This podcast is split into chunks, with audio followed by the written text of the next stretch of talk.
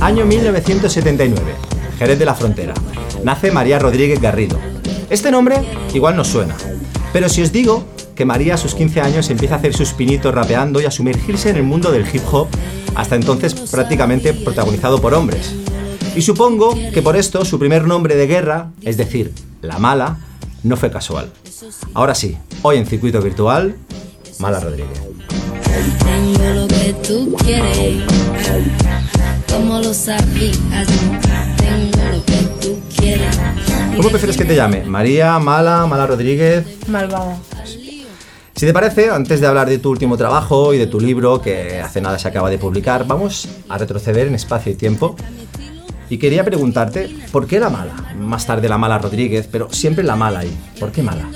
Pues porque es mi nombre artístico. Eh, mala, me decía mi tía, Sario, desde pequeña, me decía así, "Mm, no seas mala, qué mala eres, esta niña, no sé qué. Y entonces pues lo, lo tomé como, como mi nombre artístico. Me empezó a gustar esa denominación. Pensé que podría ser divertido. Muy bueno de pequeña no eras, pues, ¿no? No, soy igual que, igual que ahora. Era bastante sincera, era bastante atrevida, era bastante jugona. A mí no me saques tu genio que te lo mato. Si estás gordo, lo dejo flaco. Si estás flaco, tómate algo. Huye de lo malo.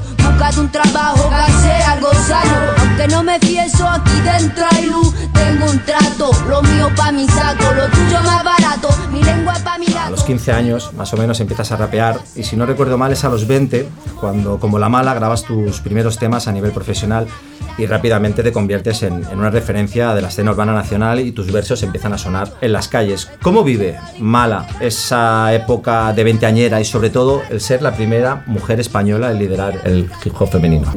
Los primeros años eh, dedicándome a esto profesionalmente fueron bastante increíbles porque era todo nuevo, pues diferente a lo que ya había vivido hasta el momento, que yo era una niña, una chica normal y corriente que hacía atletismo, en cambio todo bastante.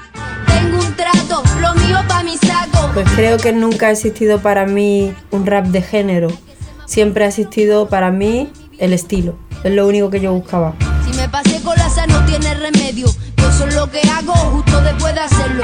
Hombre, mudo, antes que ciego. Ya sé que pedir socorro no vale para nada. Te pedí barrir al favor, pide uno lleno. Lo mejor significa barre en tu terreno. Y si hay que sonar. ¿Qué, qué crees que, que es ese elemento que define al sonido de La Mala?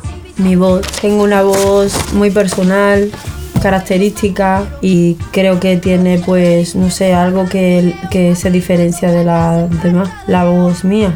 Porque al final si consideramos el sonido, la parte instrumental, todo ha ido evolucionando. Entonces eso no depende de mí, depende de la tecnología. Y obviamente en cinco años la tecnología avanza muy rápido. Yo prefiero agarrarme a que el sonido de Mala Rodríguez siempre tiene la característica que es la voz mía y por supuesto pues el mensaje. Tu.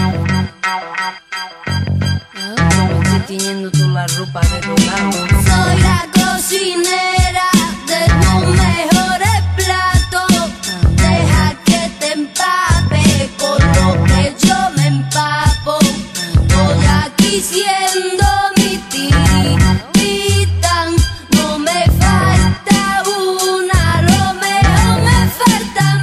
americano, tanto si pensamos en Estados Unidos como en Latinoamérica, ha tenido mucho protagonismo en tu carrera. Tanto si hablamos de dancehall como de hip hop, reggaetón, incluso blues, si recordamos tus colaboraciones con, con Raimundo Amador. ¿Qué hay en ese imaginario que, que despierte tu creatividad? A mí me han criado pues escuchando mucha música. Desde pequeña mi familia son de Cádiz y yo escuchaba mucha música pues argelina, tunecina, de Marruecos, porque se cogían las emisoras de radio y, y también es que yo creo que en Andalucía se ama mucho toda la herencia árabe que hay en Andalucía.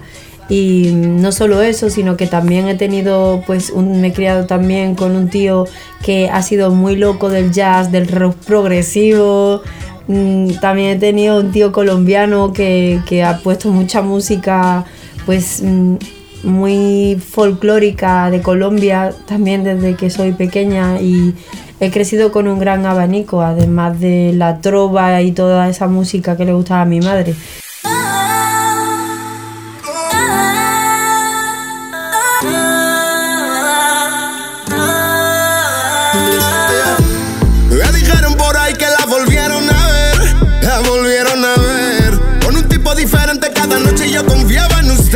Cuándo decides rapear? Pues desde que escucho a un chico de mi barrio, que dije, esto es lo más maravilloso que hay. Ahí es, es un chico que rapeaba y, y me fascinó, porque hablaba de gente del barrio, hablaba de cosas que pasaban en el barrio y era como, bueno, pues no sé, me pareció fascinante y yo también quería pues aprovechar, contar mis cosas.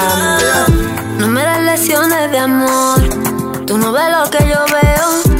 Me come con los ojos yo. Me los como con los dedos. A mí me gusta runear. ¿Cómo siente la mala que ha sido la evolución del concepto a lo largo de estas décadas? Pues para mí lo, lo más importante ha sido el factor tecnología en todo esto. Pero el término urbano a mí también me crea como un poco como que se me queda... A ver, es, es lo más fácil, ¿no? Es, es algo sencillo, es algo como que... Venga, po- pon un nombre. Pues venga, pues urbano, pues venga, pues urbano. Yo soy de pueblo. A mí, por ejemplo, no me va bien porque yo soy de un pueblecito. Pero mira, que hago música Que urbana. saca la víctima, usted no tampoco. Yeah. Ella andaba contigo y tú hacías de todo. Na, na, na. Y este no quiero verle nadando en el lodo. Usted Hablando de colaboraciones, han habido varias llamativas en tu carrera, como por ejemplo con Romeo Santos, Calle 13, Julieta Venegas, incluso, incluso Raimundo Amador, como comentábamos antes. ¿De cuál aprendiste más en términos de, songwriting o creación? La de Antonio Carmona, que se llama Ay de ti o Ay de mí. Porque me supuso el quitarme como una capita de cebolla. Yo siempre desde el principio he sentido que he tenido como muchas y me he ido quitando poquito a poco, poquito a poco, ¿sabes? Inseguridades y mm, cada vez coger más confianza, ¿sabes? Y, y en esa canción me acuerdo que como que, no sé, conecté con algo que estaba ahí dentro mía y todavía no había sacado. Mi vida solo y mi pena.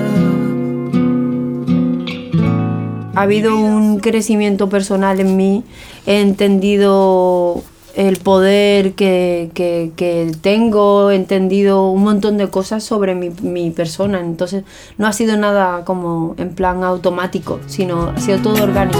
Ando por la calle con la espalda llena de puñalas y que sufre más el que no ama, yo lo tengo claro. Puse la primera piedra, soy la primera dama, además también puse la cama. No ¿Por me qué importa ese, nada entre es comillas, necesario. eh, parón de Vete siete años de un álbum a otro?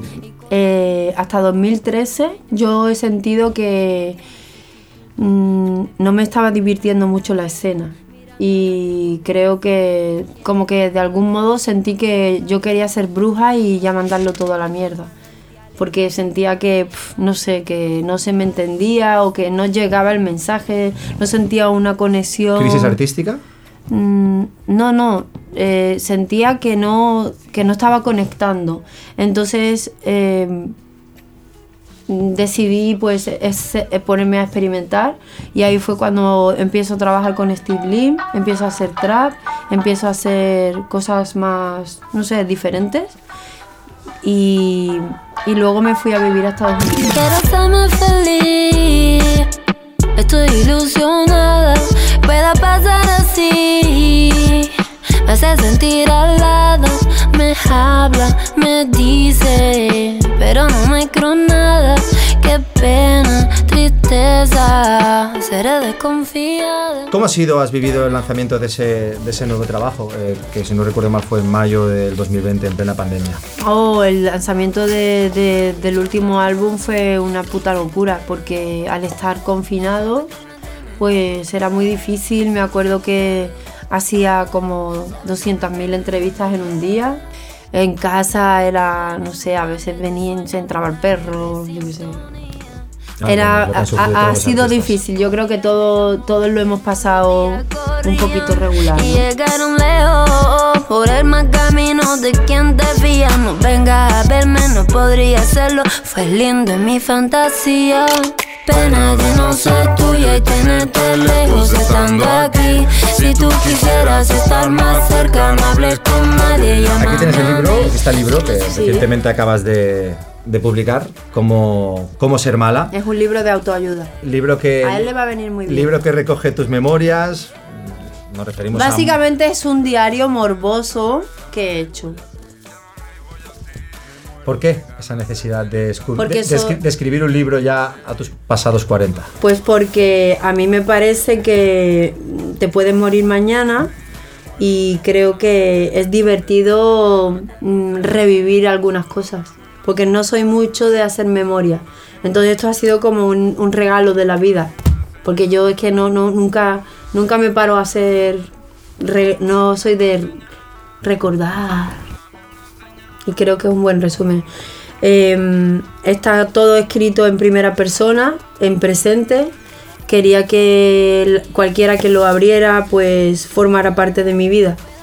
Y mirara con mis ojos y sintiera todo lo que yo he vivido.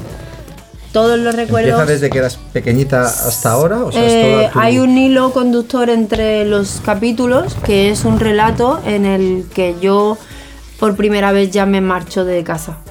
Es que me escapo a un poquito. Y bueno, pues cada capítulo cuento pues un poco de, de- de- de mi abuela hasta que acabo con el premio de las músicas, que es también como eh, un abrazo de tu abuela. ¿Lo escribiste durante el confinamiento, entiendo? No, o- empecé antes. Empezamos con el proyecto antes de que llegara nuestro amigo Kobe Bryant. Pero bueno, entonces supongo que durante ese, ese tiempo también te ayudó bastante a poder acabarlo, ¿no? Mm, ¿Ya lo tenías acabado? no, estaba un poco así recelosilla. Lo acabé cuando ya Haya acabó. pasado todo. Sí, sabes que. Bueno, que no ha dicen- pasado aún, ¿eh? Sí, ya ha pasado. ¿Sí? Ya te lo digo yo que ya ha pasado. yo creo que, que estar en un estado de alegría a mí me ayuda mucho para escribir. ¿Sabes? Me- lo necesito. Necesito ayu- me- ayudarme a estar contenta, necesito ayudarme a estar positiva. Es un trabajo que hago. Porque si no... ¡uh! ¿Sabes? Entiendo. me encanta poder currarme mi felicidad, o sea, no y, y estar alegre y estar como, no sé, soñadora y positiva, me- mm, a mí me ha hecho, me ha hecho mucho, me ha ayudado a, pod- a poder hacer esto. O sea, que durante, durante el confinamiento... Durante no- el no- No estabas confinamiento- bien para, para, para Durante el confinamiento lo que he hecho ha sido más eh, hurgar en mundos de ficción. He estado más escribiendo ficción, he estado explorando otras cosas. Ah, que vas a escribir, van a haber segundas partes. de- No, no, son como proyectos, eh, guiones de, para proyectos de televisión y cosas así. Pero canciones también he escrito. ¿Has, has- has grabado alguna ya? no? Sí, he grabado algunas canciones y no he parado de grabar canciones. Me he disfrutado mucho del estudio, yo también tengo un estudio en casa y, y me gusta estar en el estudio y estar ahí probando micros diferentes. Jugadoras, jugadores, esclavas y patrones enciende la luz. Si quieres ver algo, te ensucia fácil jugando en el barro. Jugadoras, jugadores, esclavas y patrones enciende la luz. Si quieres ver algo, te ensucia fácil jugando en el barro. Hay quien vio eso en la CNN. Vuélvete a agachar.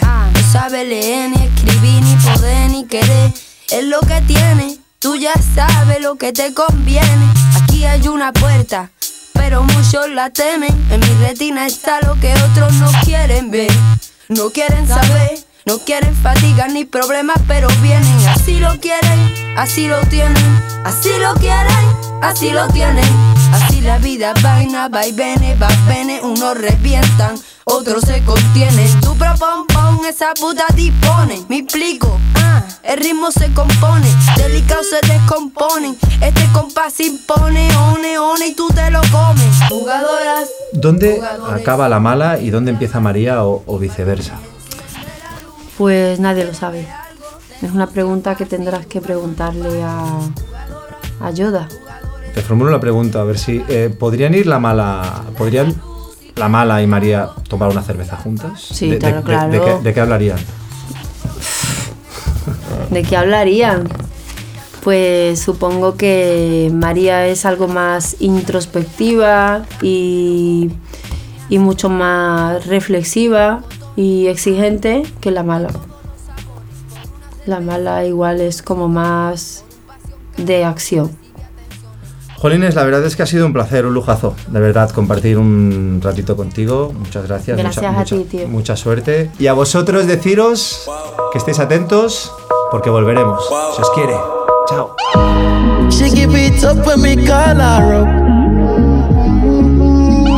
She run away him where you stalk her up. And she know what the other man go be. Number one, she one of a kind. One time, she know how we blow my mind. I'm fine. Girl, now you me a free. You agree? Feel the fire when he kiss me en la boca. Fell in love with su vida loca. No dejo de pensar en él, y no sé, aunque me pueda doler, yo voy a él. Me dice, baby, all I want es estar contigo. Cuando yo no la veo, me quiero contigo. Todo cambio sin ser right for you. Dime qué hacía antes de estar contigo. Baby, all I want is estar contigo. When you're not around me, me bring it you. Todo cambio sin ser right you. Dime qué hacía antes de estar contigo. No soy su mujer, no mi marido. Lo mismo es, estamos pedidos. Lo que siento yo no está establecido. El eje roto de mi descosido. Vámonos de aquí.